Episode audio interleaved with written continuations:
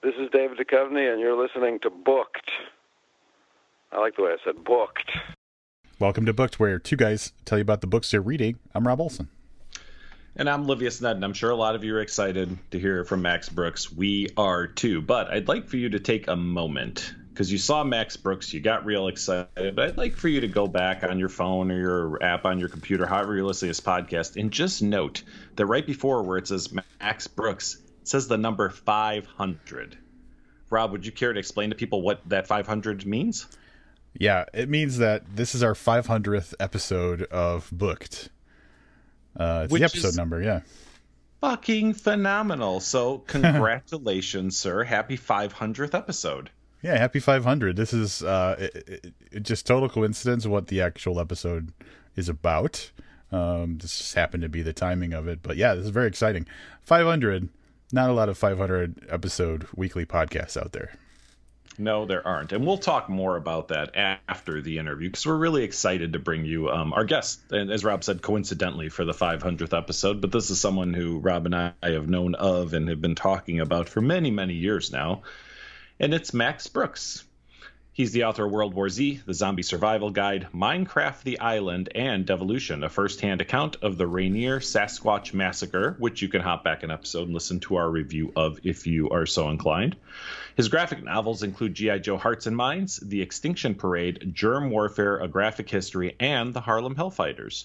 Brooks holds dual fellowships at the Atlantic Council's Brent Scowcroft Center for Strategy and Security and the Modern War Institute at West Point.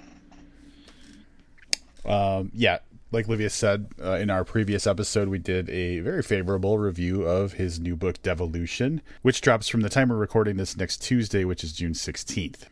And you could pre order that while you listen to our interview with Max Brooks. Max, thanks so much for taking time to uh, to join us and talk about your new book, and then I'm sure other stuff. We're very, very happy to have you on.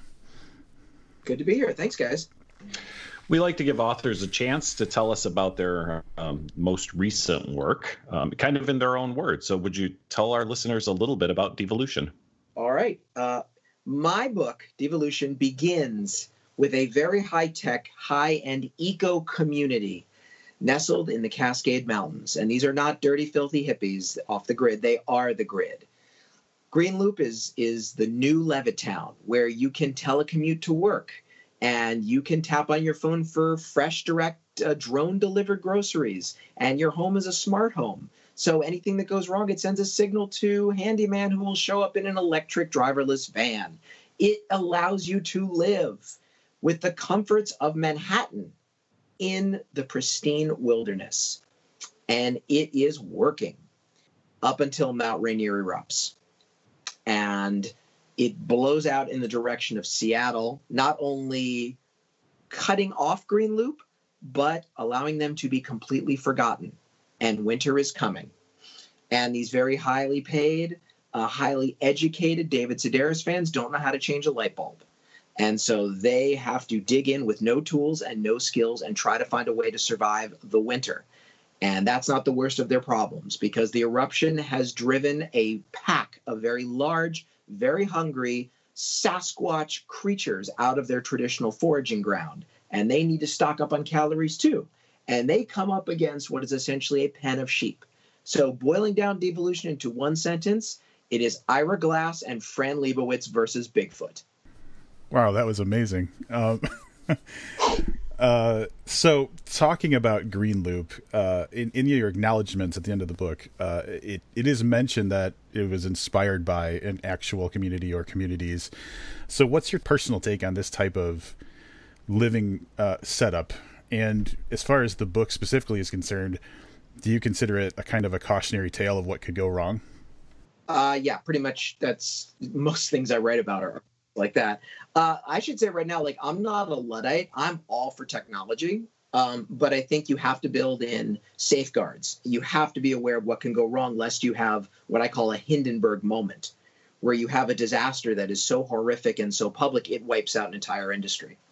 Uh, I'm because of my work in these think tanks, I'm sort of deeply immersed in, in the tech world, and I see these these sociopaths racing to create a world based on comfort and not resilience. And oh my God, uh, the Hindenburg moments are waiting in the wings. So, when reading the book, one of the things that I, I felt was like the way that um, the people who were living in Green Loop, like you're saying, weren't prepared for even really just understanding the the general dangers of living out in, in nature. I felt like I identified a lot with that. I've always lived in the suburbs of Chicago, and um, haven't had a lot of personal interaction with with nature. So, uh, from from my perspective, it, it, felt really like, hey, this is that's me. That's what would happen if I was out there and and oh, something yeah. like that happened. oh yeah, I mean, I I I'm a city boy. I've grown up my whole life in cities, and so I have a deep respect for the wilderness uh, because the wilderness doesn't care about my rules and my morality. Uh, when I when I, I go, I do a lot of hiking and a lot of camping, and I understand that I am a guest in nature's house. But a lot of my fellow urbanites don't understand that. And one of the inspirations for this book was the Grizzly Man, was Timothy Treadwell. Oh yeah, the story of a, a Venice Beach guy, probably could have been my neighbor, uh, who just took it upon himself to save the bears. You know, who would he would go into the Alaska wilderness and he would break into the bear preserve and just film himself like David Attenborough. And he would name them like Mr. Chocolate and break every rule of nature because he had decided what the rules were going to be. He was special. And sure enough, he was eaten by a bear. And because he was eaten by a bear, that bear was classified as a man eater and then had to be put down. So, way to save the bears, asshole. And I see that anthropomorphization a lot in urbanites. Uh, I've studied a lot, and that was what drove me to write Devolution. Find that interesting. There's a character um, named Yvette in your book who um, you know there's there's a situation and there's like a mountain lion you know and she's like oh no no don't hurt it. And that's you know and my again i i've also grown up in in chicago and in the suburbs and don't have a lot of exposure to nature. But you're right that's one of the things that hit is that there are people who don't understand exactly what you said that nature doesn't conform to your values. So you have to work with the values of, of nature which is you know a, a great message. Um, but yeah we both felt there was a little bit of a cautionary tale in there that was more than um, how you would deal with Sasquatch, but certainly um, how your living choices can impact uh, your ability to live, I guess, for yeah, lack of a better term. You've just got to be, you don't have to be paranoid. You don't have to hide under the bed with a shotgun and, and canned beans. You live your life, but live your life with open eyes. It's, and I'm very lucky that I grew up with uh, World War II Depression era parents who were they had a, a, rich, amazing, wonderful life, but they were always conscious of the of the dangers, and even little things like when I was a little boy in the store with my mom, I took out my wallet, started to count my money, and my mom smacked my hands and said, "Don't you ever count your money in public, because if somebody sees what you have, somebody will try to take it." And my father always said to me, it's there's nothing wrong with making a fortune in America, but don't drive your fortune past people who are starving. and part of that is morality. Obviously, he grew up in the Depression, but part of it is also if you flaunt it, someone will try to take it. So just be smart and be safe. It's great wisdom, and, and um, the the char- so the character in Devolution that st- sort of represents a little bit more practicality is the Mostar. Mostar. Yeah. Yeah, Mostar. Um, and so, so that specific character, I know you mentioned there was some uh, some research involved in in her background and stuff, but um, I just want to say that like of all the characters in the book, she ended up being one of my favorite because um, she was that contrast to everybody who was not prepared for really anything, and and she kind of went Rambo and and save the day at least to a degree. So yeah. I really enjoyed that character. Well, well Mostar, she's she is uh, an artist, and and initially we see her so sort of flighty and weird, but she's an immigrant from a war torn country, so she knows how fast things can go south, and she's the one who who steps up because she sees the warning signs and she says, "Listen, you know, you you privileged, soft."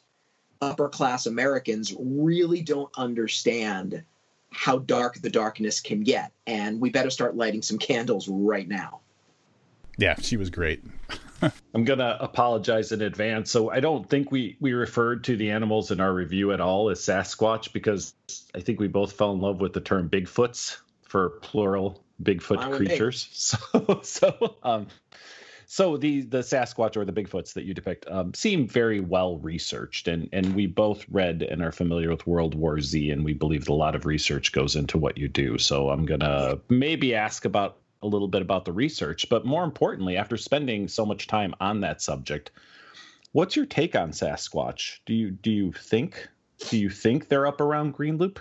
Well, I can say this. Uh, I I will believe in Sasquatch when I see physical evidence. I'm one of those few Americans left who still believes in science and facts. So show me hard, testable proof, and I'm with you 100%. But I will say there is no scientific reason that uh, a species of great ape could not exist in North America uh, especially in that area. I, have been going up into that part of America for years, and I can tell you there's enough cover and there's enough food available. They could exist. It's not like the Loch Ness monster, where in the 70s they thought it was a plesiosaur, until paleontologists were like, wait a minute, a plesiosaur is an air-breathing dinosaur. So you wouldn't be seeing it every couple of years. You'd be seeing it every couple of minutes. Uh, Mm-hmm. And it's not like my favorite, one of my favorite horror movies ever, Them, about the giant ants. Uh, you can't have giant ants. Once an insect grows to a certain size, it can't get any more oxygen because it doesn't have lungs, and its exoskeleton would be too heavy for it to move. So science gets in your way. But a great ape living in North America, no reason it couldn't happen. So that's one of the things that I appreciated about the way that you set up the Bigfoot Sasquatch uh, uh, aspect of the book was that it was coming from the approach of science says it's possible. Um, you, you, set like a good enough foundation where there's no reason why we wouldn't um, believe that it's possible. Well, you know, when you talk about my research is I I spend I think for every hour writing maybe between ten and hundred hours researching uh, because I I was inspired as a kid by Tom Clancy, and I loved the fact that when I put down his books, I felt educated as well as entertained, and also I trusted him. Uh, reading a Tom Clancy book, I knew that he had done his homework. So when he described an Alpha class submarine or a Pave Low helicopter or how the CIA uh, works, uh, I believed it. And so that level of trust I have tried to build into all my stories. That even if it's a fictional threat, all the solutions to the problem are heavily researched and verified and real. So I guess, and I think that you you mentioned a little bit. Uh, I don't remember if it was in the af- uh, the acknowledgments or afterward, um, or kind of built built into the book a little bit. But um, where's the inspiration for Bigfoot uh, as as the subject? Is that something that as a kid you were fascinated by, or was there some other reason you decided to write about it? I was terrified.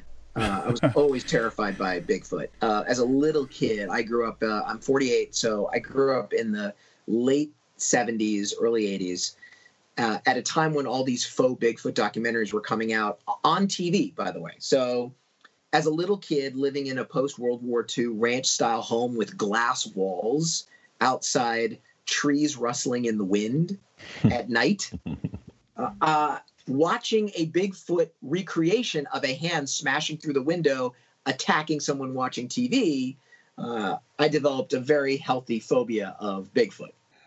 All right. So Devolution as well as World War Z are, are, both stories told in a in a unique format. So when I say unique, at the time I read World War Z, and Rob and I have already discussed this, we, we both found it to be a very unique way to tell a story. So Devolution is uh, in some way similar. So it's told through um, a, couple of different mediums, right? So there's a journalistic style to it, and then there are inter- supportive interviews and stuff like that. What draws you, or, or specifically drew you to those formats, as opposed to more of a standard story narrative? I think for me, the story dictates how it must be told. Uh, World War Z, there, for me, I there was no better way of describing the sheer size of the conflict. Uh, because one of the reasons I wrote World War Z was my frustration with most zombie stories. That you have a global pandemic, but you're always focusing on this tiny little group. And that's like trying to learn about World War II by watching Saving Private Ryan.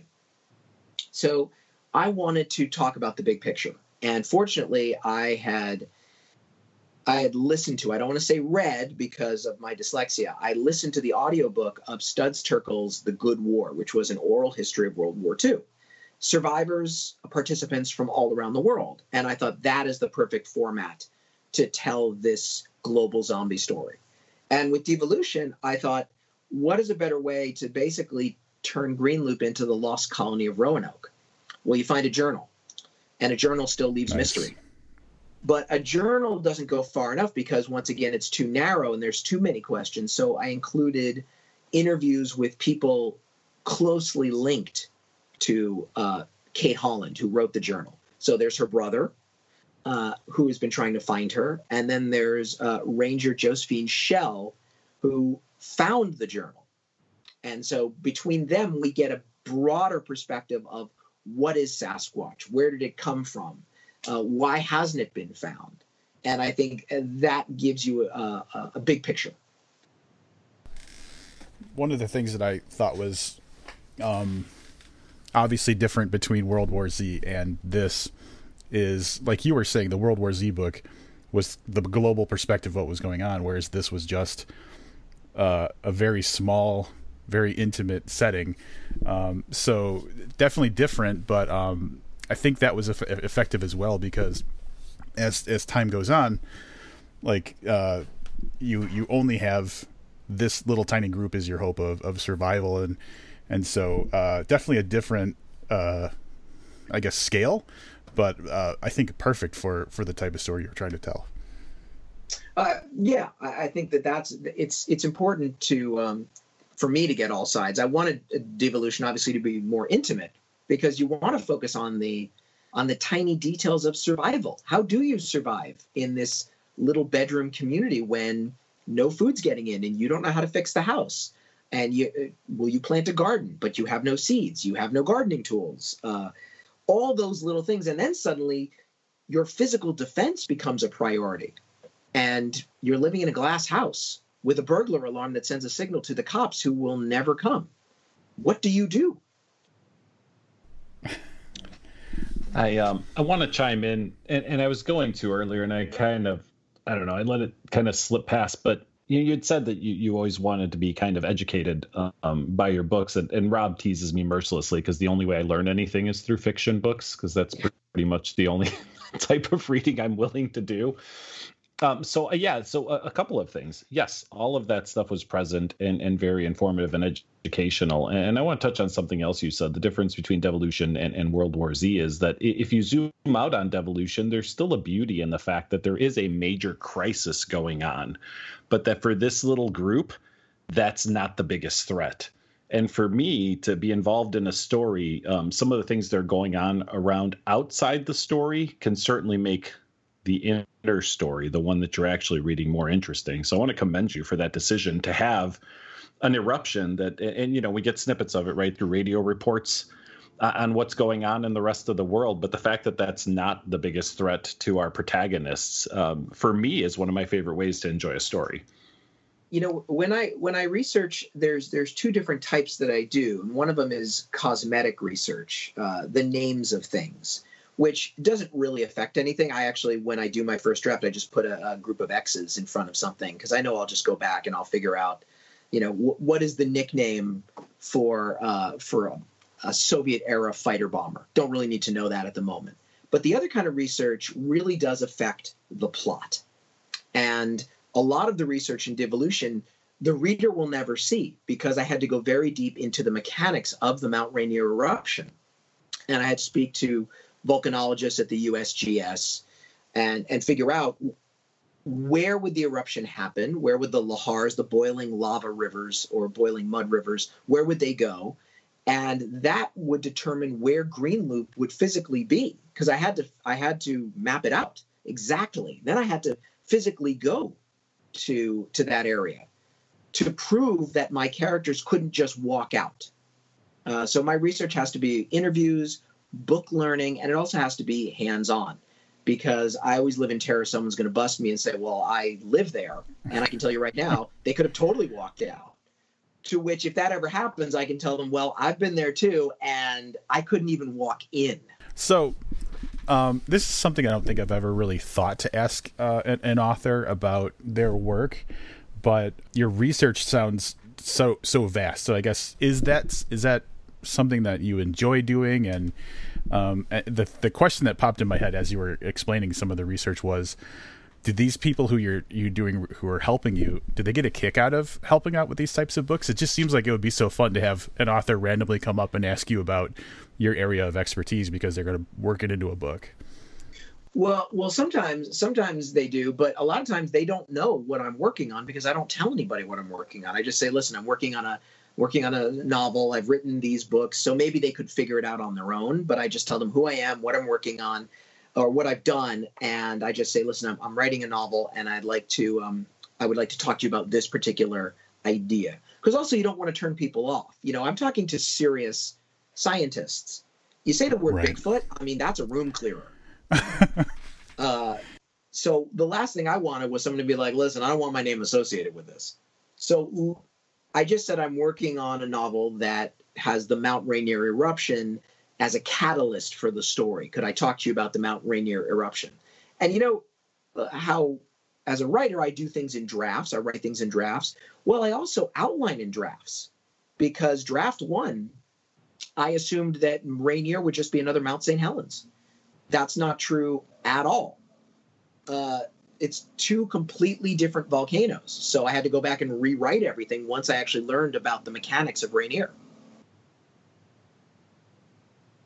That's so fascinating, and and I think to myself, um, we recently um, had Christopher Moore on, and he talked about traveling to the places that that he writes about, and some of the some of the things that wouldn't exist in his book if he didn't take that step, and he gave us some examples. And then I think there's probably authors who never leave the dark little room that they're in where they're you know just cramped over a keyboard.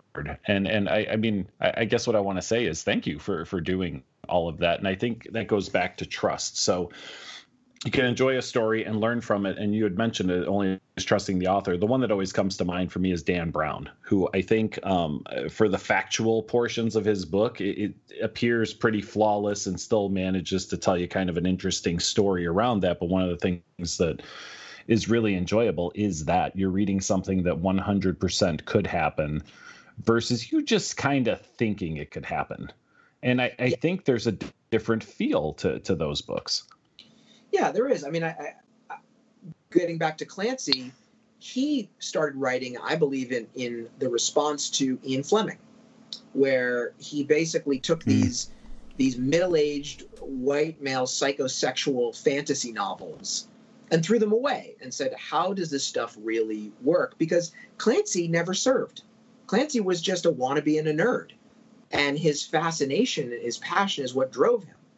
Uh, and that's kind of how I am. I, I'm afraid of these things, and my research, in a way, sort of calms me down. Where the more I study crisis, the calmer I get because it's the anxiety comes from staring into the abyss and not knowing what could go wrong. So the more I learn about it, the calmer I get. All right. So you mentioned a little earlier dyslexia. Um, I imagine that that has to impact um, either the way you write or I don't know if I, there's like there's there's two things here that I'm thinking and I'm trying to work this out in my head. Um, would impact your ability to write, um, but then also how you go about it. So, if you wouldn't mind, would you tell us a little bit about what it's like writing with dyslexia? Uh, well, having dyslexia is not fun. Uh, it was not fun in school, especially in the early 80s when teachers thought I was lazy and uh, I had to de- well, I had to develop a lot of coping mechanisms. I should say that my mother developed those co- coping mechanisms for me.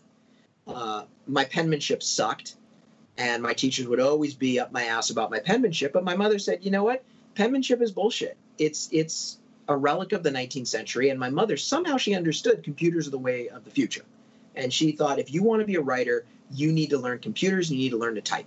So she wow. put me in a typing class in the eighth grade. So that's a coping mechanism. Another one was audiobooks. I could not read. Uh, it would take me 10 times as long as anyone else. So I never would have gotten through school. So my mother went to the Braille Institute for the Blind, got all my books read onto audiobooks. So to this day, if I have to read serious texts, I have Audible. I listen to the book while I have a hard copy next to me so I can underline.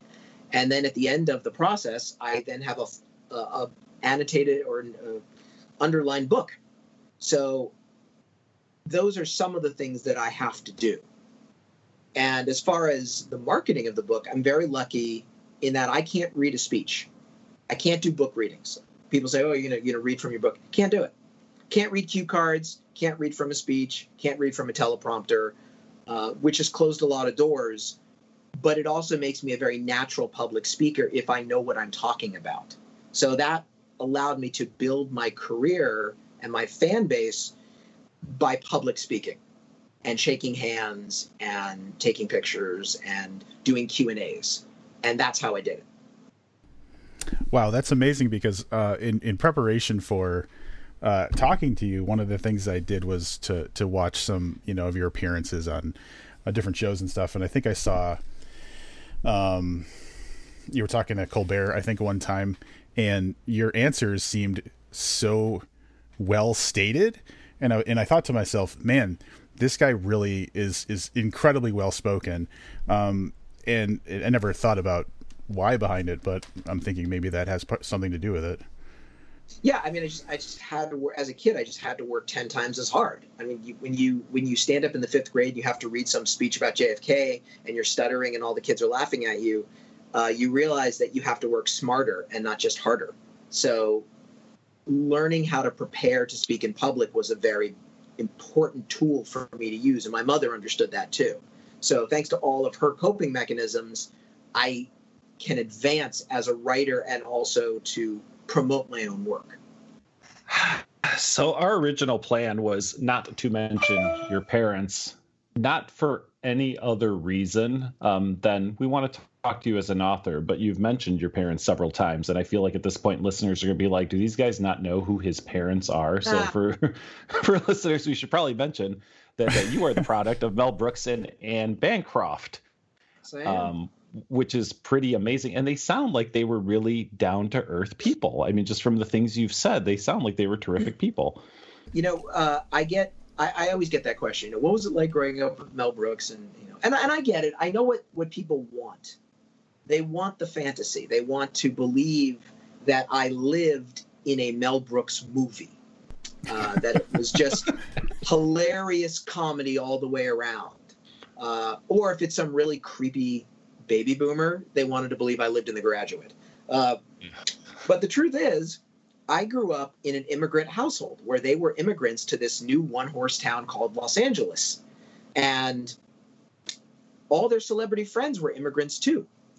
Because this was this was a very interesting time in Hollywood where the studio system had collapsed. So nobody was taking care of them. And so they had to fend for themselves. And so when my parents and their friends would all get together for dinner or for tennis on Sunday afternoon, they talked about the practical details of life. You know, where do you find a good dentist? Where do you get your car repaired? Oh, my kid has something called dyslexia. What is a school that will allow me to accommodate him? These were the conversations that my parents had with Gene Wilder and Dom DeLuise and Carl Reiner and everyone famous of that generation. So I know that's a brutal disappointment to people who wanted me to talk about growing up in Blazing Saddles, but that was life. See, and I I love hearing that. Um, I, I, grew up in an immigrant household too, um, and yeah, I, I, mean sometimes you know you, you think to yourself, uh, you um, depict people in the way you see them and often when the when people are celebrities the way you see them is in you know blazing saddles or the graduate as you mentioned but that they're they're real people with real lives trying to um, do the best they can for them and their families. And i love hearing that your childhood was um, more normal than than the blazing saddles scenario but it's also really cool to hear that like gene wilder and dom deluise were hanging around also being very normal Yeah, I mean, when we when we think about you know what was Dom DeLuise like, I'm like, well, he was he was funny, but you know, David DeLuise, who's my age, uh, we both had dyslexia, so we both struggled. We both got tested at the Marianne Frostig Center, and we both talked about our accommodations, and and that was that was life. You know, I was very lucky that a very close family friend, Alan Alda, was my mentor for writing, but uh, this was not hanging out on the set of MASH you know, Alan was a, a brutal taskmaster. Alan was not, uh, he did not spare my feelings. He would sit down with me with my little novellas in ninth grade, and he would just tear into them about research and about dialogue and about taking things in drafts. And I couldn't have asked for a better teacher, but it was, I was not Tatum O'Neal. Um, I just want to say, going back to um, uh, the the ways that um, like your mom found to help with the dyslexia and stuff that tons of tons of props for for that level of dedication to uh to helping you because it, it's I know it's difficult. Like growing up my brother had I don't even know it was ADD yeah I guess that's what it was called back then. And it was a constant struggle just to get him kind of at the same level as as as the other kids were playing at. And it was yeah. very stressful and and it wasn't that he was doing something wrong it was just that he was different. They had to find a way to fit him. So, um, yeah, your story about the dyslexia really hits home because I've seen like what it is to try and overcome a disadvantage. Oh yeah, I mean, and and if if it is not addressed, it is a disadvantage because we're our education system is still based on the Prussian method of uh, memorization and regurgitation, and that's it. There's no yeah. there's no creativity. There's no critical thinking. It's the it's the industrial revolution, and most kids are fine with that. But for the kids who aren't, you need to work smart. You need to find ways around, which is why I wrote the Minecraft book. Because when I saw my son playing Minecraft, I realized, oh my God, this blows away the traditions of education because most video games whether they know it or not are still industrial revolution. It is there's one way to solve a problem in the video game. You solve it and then you go to the next level. You get bumped up. That's not how life works anymore. You have to be creative. Minecraft will give you a problem like don't starve. But it will give you a hundred different ways to feed yourself and a hundred different ways to do those ways which is how life works because now the industrial revolution is breaking down and we all need to be agile. So if we don't work smart instead of just working hard, we are going to be in a lot of trouble. And by the way, we should have known this back in the 90s when yeah. we saw the economic powerhouse of Japan totally crater because the Japanese worked harder than anybody but they were not innovators. They were copiers. They would take something someone else did and do it better, quicker, at a higher quality. And that worked. And then in the 1990s, they crashed into that and they couldn't innovate their way out. And to this day, Japan has what's called the lost generation. Uh, and I think they're working harder now than they did, but they're spinning their wheels. When um, we were going through your bio for the review for Devolution, um, I saw Minecraft: The Island, and I had to look it up, and I was like, "This is a novel about Minecraft." Now, uh, to be fair, I don't know a whole lot about Minecraft, but my first thought was, how'd this guy write a novel about block, you know, uh, figures in a in a kind of cartoon world? So I guess the question I have is, how did that differ from your um, original source material that you've written? What what was that like versus writing, say, World War Z or Devolution? You know, it's funny because I write about very eclectic subjects, but it's all the exact same theme, which is adaptation. It's all about uh, an individual or a group or a country, a world, uh, coming up against a challenge in which the old ways of doing things do not work, and you have to adapt or die. No different with this one. Uh, but even with Minecraft, I had to play hundreds and hundreds of hours to gain the trust of the readers. I needed these kids reading Minecraft to know that I played the game just like them. I knew exactly how the game worked. And because I knew if I screwed up, if I did something that you can't do in that game, if I took liberties, uh, then I would be in a lot of trouble.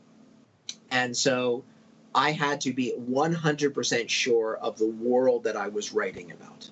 And how did you find playing Minecraft? I, have never played. I'm, I'm, open. I do a little, play a little bit of video games, mostly you know Call of Duty stuff, but I, I'm I'm open to it. How did you find it?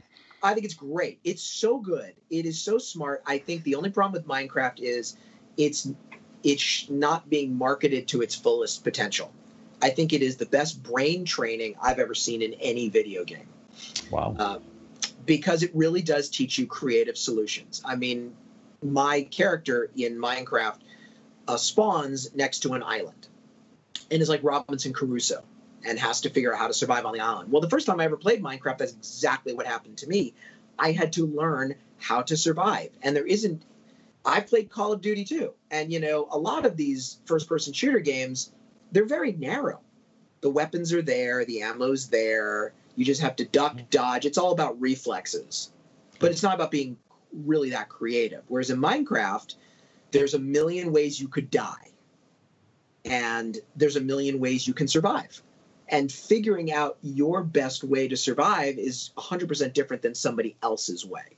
And so that is that's what it was like. So i i encourage everyone even grown-ups to play it because it is great brain training. That's awesome. Um, i'm gonna i'm gonna switch to a different topic and i'm gonna be very honest with you before um, starting to prepare for this conversation i wasn't super aware of your non-fiction writing based uh, life. So the lecturer, I guess, aspect of your life is something that I'm not super aware of. So, uh, and you also said that you were doing work with think tanks. So, a little broadsided by that one. But what, what's what's that part of your life uh, like? I'm on. I'm a senior non-resident fellow at two think tanks. One is a civilian uh, organization called the Atlantic Council's uh, Brent Scowcroft Center for Strategy and Security, and that's based in D.C and the other one is strictly military. That is the Modern War Institute at West Point. Uh, in both my capacities for them, I study non military threats that could become military. I mean, it's very much in my wheelhouse of figuring out what could go wrong. So I look at things that, if left unattended to, be it food security, environmental, uh, economic, if we if we take our eye off the ball, eventually it's going to crash and somebody's going to pick up guns and then it will be a military issue. The other thing I do is I talk about communication and I talk about creativity. So I've lectured to the cadets on West at West Point a lot about how best to communicate and also about how to think creatively. Because if you want to talk about being trapped in the Prussian model, there's nobody more trapped than the U.S. military. Uh, we were so good at copying the Prussian way of war, we out Prussianed the Prussians in World War One and World War Two. The problem was we got stuck in that model and we thought, yeah, this is how we like to fight. The problem is the Vietnamese didn't give a shit about how we like to fight. neither do the Iraqis, neither do the Afghans.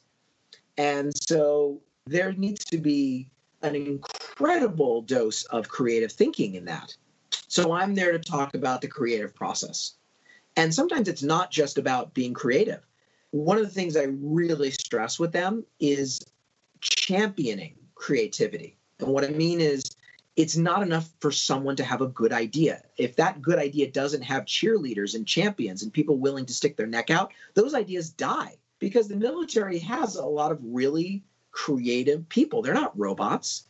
Uh, but if the system is set up to punish people who step out of line and speak up, no one's going to do that. So, for example, one of my lectures, I talk about the M1 carbine, the rifle my dad carried in World War II, invented by a cop killing bootlegger in prison. And he's not the hero of the story. The warden of the prison is the hero. He saw Marshall Williams sketching out this gun. He talked to him about it. He said, What, what, are, what are you doing, Williams?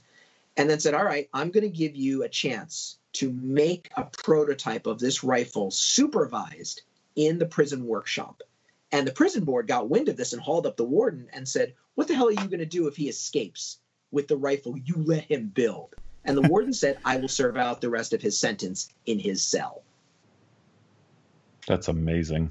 Wow. And would you believe it? That is a story taught to me by my mother. So it sounds like so. One of our questions was going to be how um, your other work informs your writing, but it sounds like it's all about adapting. right? I mean, I think this kind of goes yeah. back to yep. So um, we just went through, um, uh, or are still going through, I guess, the the the tail end of a pandemic. So um, It how how, the- have, how I'm sorry.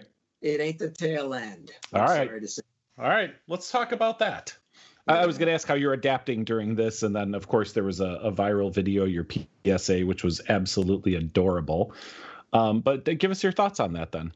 Well, I can tell you that that this is not the end. This is not even the beginning of the end, and I'm not even sure, in the words of Winston Churchill, this is the end of the beginning, because people are talking about a second wave.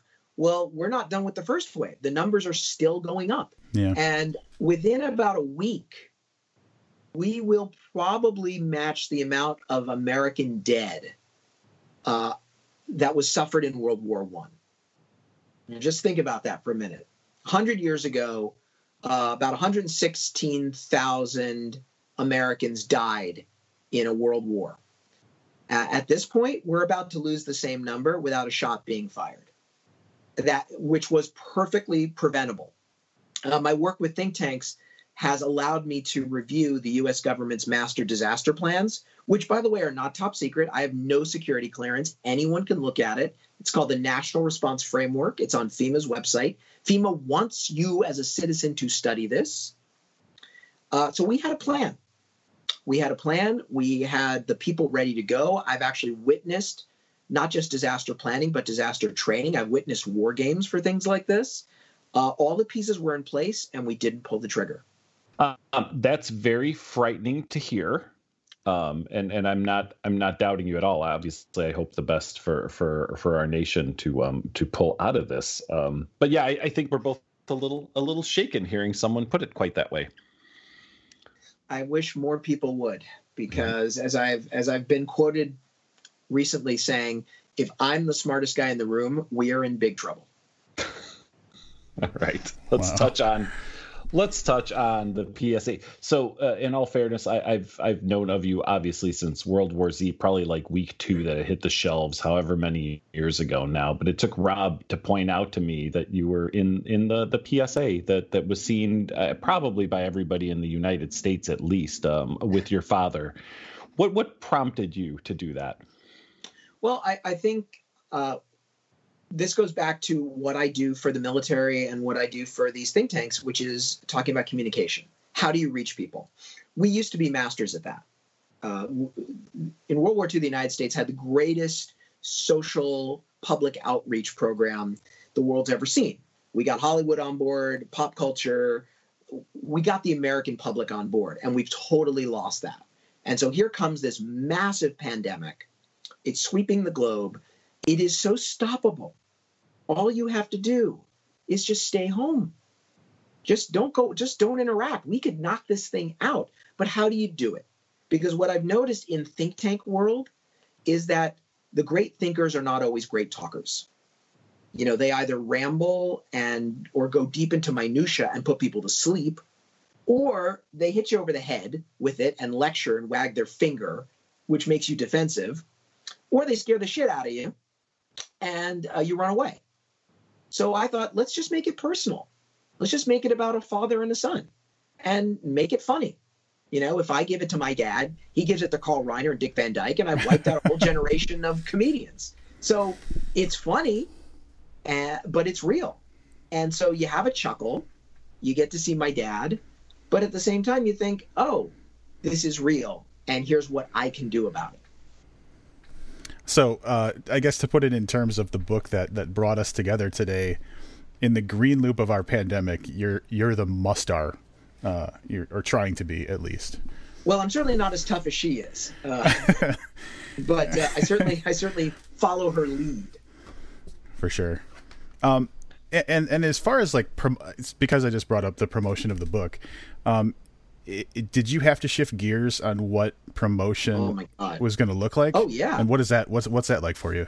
Oh my god! I should at this point, you and I should not be talking. At this point, I should be on a plane coming home from the tail end of my world book tour.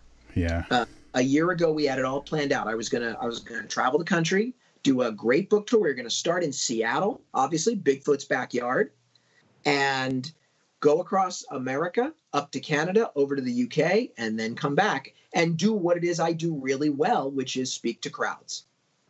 Well, obviously, we couldn't do that. And to make matters even worse, we couldn't even release the book when it was supposed to be released last month because we couldn't finish the audiobook because we couldn't get people in the studio safely to record. So, we want to talk about shifting gears. Random House had to mail out giant crates of sound equipment to everyone in the cast, and we all had to wow. set up sound studios in our homes. So that was one way we had to adapt. Uh, another way is obviously this this virtual book tour, which includes you guys uh, just doing all this from my house. So there's a lot of adaptation that we have to do. Uh, but what else? What else can you do? I, I, I, it's not just about me getting infected. The last thing I would want to do is draw a crowd and get people together and have them infect each other. I mean, my God, right. I might as well just do a mass shooting because it's essentially the same thing. Um, because you brought it up, and, and I don't want to I don't want to steer away from this, but I saw announcements of the people who were the cast for your audiobook, and it's amazing. So I just want to make sure that like for anybody that's listening to the podcast, um, if you are an audiobook person, like just the people that are involved in the audiobook for this uh, seems like such a great amount of talent.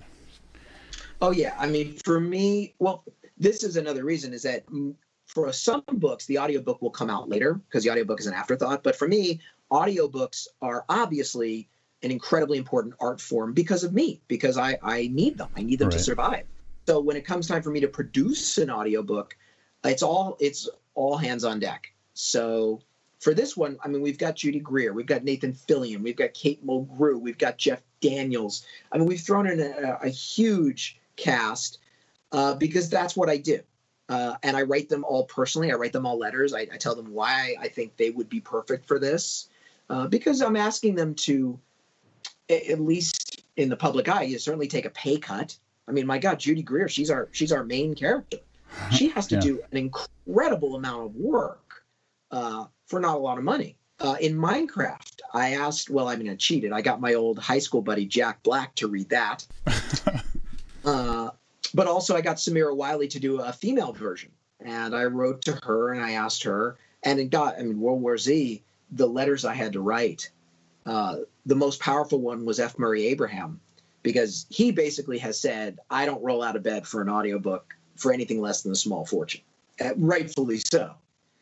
So I wrote him a letter and I said, you know, uh, Mr. Abraham, when I was a kid, my mother got me the audio version of Red Storm Rising, and you showed me that audiobooks could be an art form unto themselves. And I can't pay you a small fortune, but what I can do is is give you the chance to make a dyslexic kid's dream come true. So that got him on board. wow. Yeah.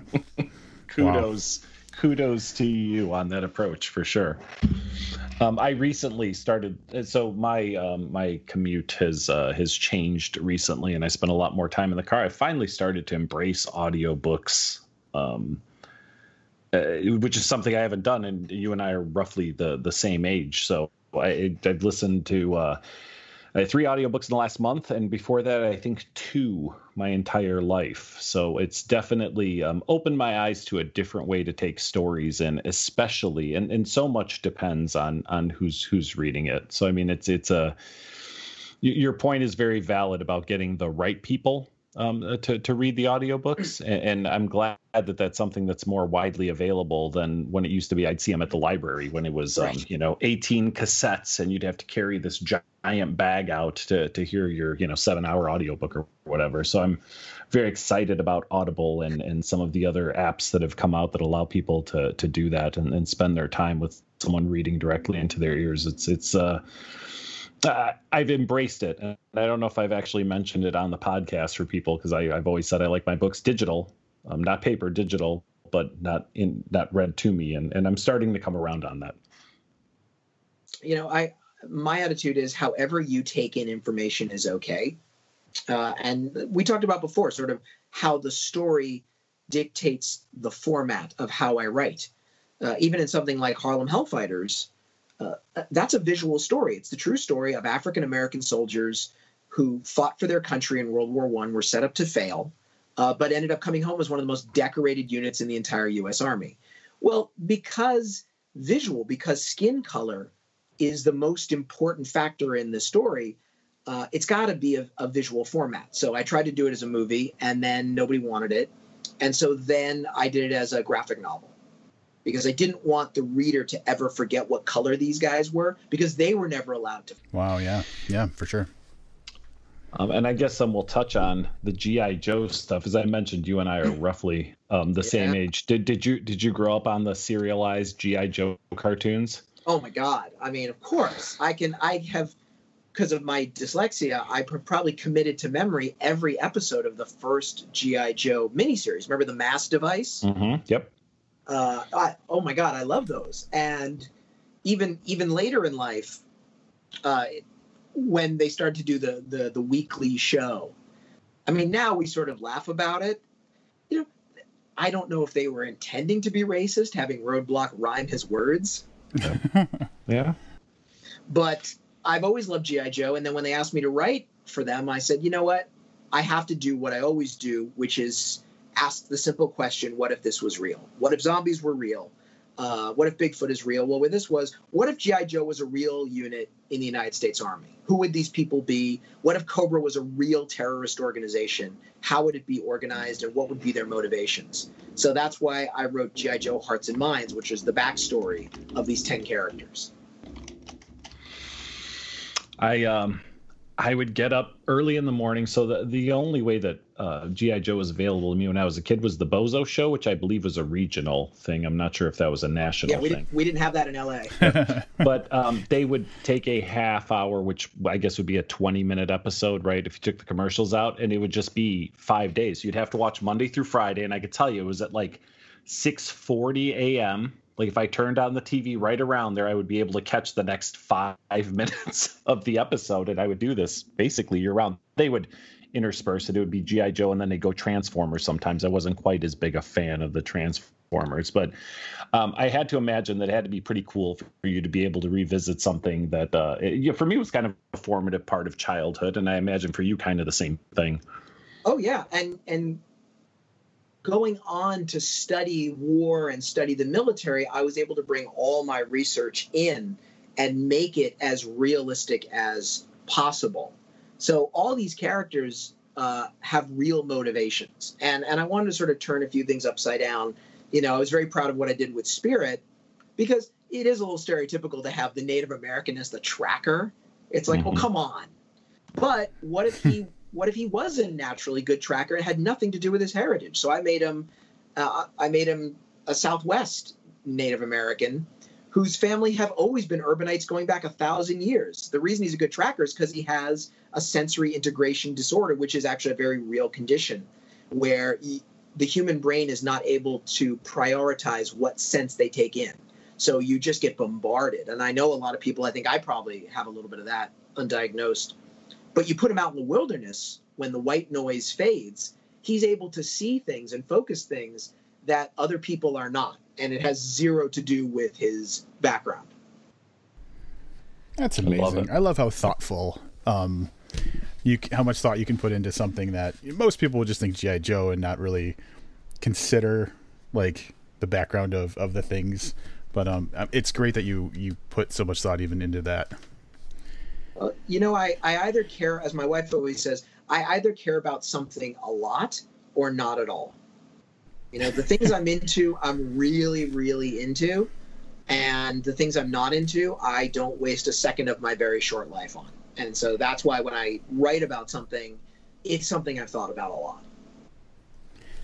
So, uh, speaking of stuff that you're into, we we've we've done a, a, a pretty broad tour of, of things that you've been involved in. And um, I just want to give you the opportunity before we start to wrap things up. Is there anything else that, that you'd like to talk about or, or something that's happening now you'd like to promote that we, we didn't bring up already? Uh, well, I mean, we've talked about we've talked about devolution, obviously, and we've talked about even I think Harlem Hellfighters, which uh, I never I, I, I keep waiting, hoping for the day when Harlem Hellfighters will become irrelevant. Uh, yeah. But I will I will say this as a public service announcement. Victory Gardeners, listen, folks. Uh, we're not out of this pandemic yet, and the second wave is obviously going to come. And when the flu hits, if we don't have a vaccine for this, it's going to be a very dark winter. If the stores close, and if you're thinking about gardening, uh, even in even inside, think about exactly what you want to grow. Because I'm a huge gardener. That's my that's my hobby. My mother used to be a huge gardener, uh, and that's how I've been keeping my family fed. But it's very important to think about what to grow. Don't grow anything that you can scrub or really clean or cook, because you can get that from the store. So for us, we have been growing a lot of leafy greens, you know, lettuce and, and kale and spinach and chard, because you can't really scrub that. And you can't cook it. I mean, the chard you could, but lettuce, you, can, you don't really want to cook lettuce if you want a salad. So if you've got a little spot of dirt and you like to grow things in it, think about the things you really can't get from the store. You know, don't grow wheat don't grow sugarcane, which I have done. All right, that's not exactly what we were expecting, but do you have a resource that you could point people to? Like if I wanted to know about more about this, is there is there a website or a specific uh, author or set of books or whatever that we should be looking to for that information? Well, you know, it's funny. I kind of taught myself to garden, and my mom sort of taught me, uh, so that was it. Uh, but I will say, for for pandemic survival tips, uh, I went to a guy that I've always really admired, which is Les Stroud, Survivor Survivorman. I don't know if you've heard of him. Oh yeah, I was watching some stuff, uh, YouTube videos of him. Yeah, he's the he's yeah, the yeah. man. I mean, for anyone listening to this podcast who doesn't know who Les Stroud is, he started the wilderness survival reality show craze, but he was the only guy who really did it. Right. He was the only guy who actually went into the wilderness by himself with just his camera equipment and tried to film himself surviving in harsh conditions. And sometimes he just couldn't do it. Sometimes he said, This is too hard, I'm going to die. And part of survival is knowing when to quit. And we talk about trust. Watching that made me trust him, as opposed to some of the other dancing monkeys and frauds who you know have a camera crew and are taking unnecessary risks because they know they can be choppered out at a moment's notice. Uh, so I've always trusted Les Stroud. And I'll say with Devolution, uh, I was terrified to ask him for a blurb to blurb the book. Uh, because God forbid, what if he hated it? It was like Harlem Hellfighters. I asked Spike Lee for a blurb, and I thought, oh God, what if he hates it? But Les, thank God, not only loved it, not only gave me a blurb, but uh, autographed one of his custom made knives for me. So very happy about that. Wow. It's very cool. Well, Max, thank you for taking the time to talk to us about devolution and the 75 other things I think we talked about. It was fascinating. Thank you. Uh, thanks, guys. Thanks for taking the time. Be safe out there. Okay, once again, awesome that we got a chance to talk to, to Max Brooks, not only about devolution, which we both love, but um, a, a, variety of topics. That was uh, that was a conversation that took us in directions um, that I wasn't expecting, but it was it was awesome. I can't think of too many better ways to do a 500th episode. So big thanks to Max Brooks for giving us um, uh, quite a bit of his time and this wide variety of knowledge. I, I think back, like we've had interviews where we've stayed totally on the topic of just storytelling, writing, and, and stuff, and then every now and then you get one that I, I don't feel like it got away from us, but it's definitely not what we're expecting, which is absolutely tremendous. Yeah. Um, so like you said, awesome way to do 500. Um, who are we going to get for a 1000th episode? I don't want to make any predictions, but I feel like by episode 1000, there won't be anybody we still really want to talk to. Um, it's going to be a while. yeah. Livius um, is going to be in a home at that point. Here's what I do want to say. Um, I'm very excited. Um, thank you um, to you, Rob, for uh, for for doing all the work you do for these 500 episodes, nine ish years at this point. Um, thanks to the listeners who have been around to listen um, and support us through through part of, or in some cases, all of the 500 episodes. So big thanks to you guys. Without you guys, um, we'd probably still be doing this. We'd probably just be a little less enthusiastic about it. Yeah, a little sadder about it. Yeah. Um, that's pretty much all we got for this episode. Uh, like we said in previous episodes, coming up, the next book you're going to get from us is uh, the Touch the Night book by Max Booth the Third, and we're probably going to have him on to round out our author's name's Max. Um, interview series for the Guinness Book of World Records. And someone brought it up. Not only is it the third Max that we will have interviewed, but they all have names that start with B, last names that start with B. So Max Barry, Max Brooks, Max Booth. They sure do. I don't know if I don't know if Guinness is going to appreciate that as much as as the other thing, but we're we're going to roll it up to them and, and, and see what comes out. And who knows? Maybe by next episode we'll have the results of the This Is Horror Awards too, which we'll either talk about or ignore completely, depending on how that goes. Yeah, yeah, for sure. Um, well, I'm ready to I'm ready to pick it. Uh, I've got uh, recent events have got my protest blood boiling a little bit, so. Um, no, we're going to do it virtually like everything else, though. It's just going to be us in front of our Skype cameras holding up signs denouncing this is horror for uh, voting inaccuracies. Yeah, I'm, I'm going to be blocked on Skype for the first time from uh, Michael David Wilson. He won't take my uh, distance protests. yeah. So you'll want to make sure to come back for all of that. Um, as always, thanks for listening. I'm Livia Snedden. And I'm Rob Olson. Keep reading.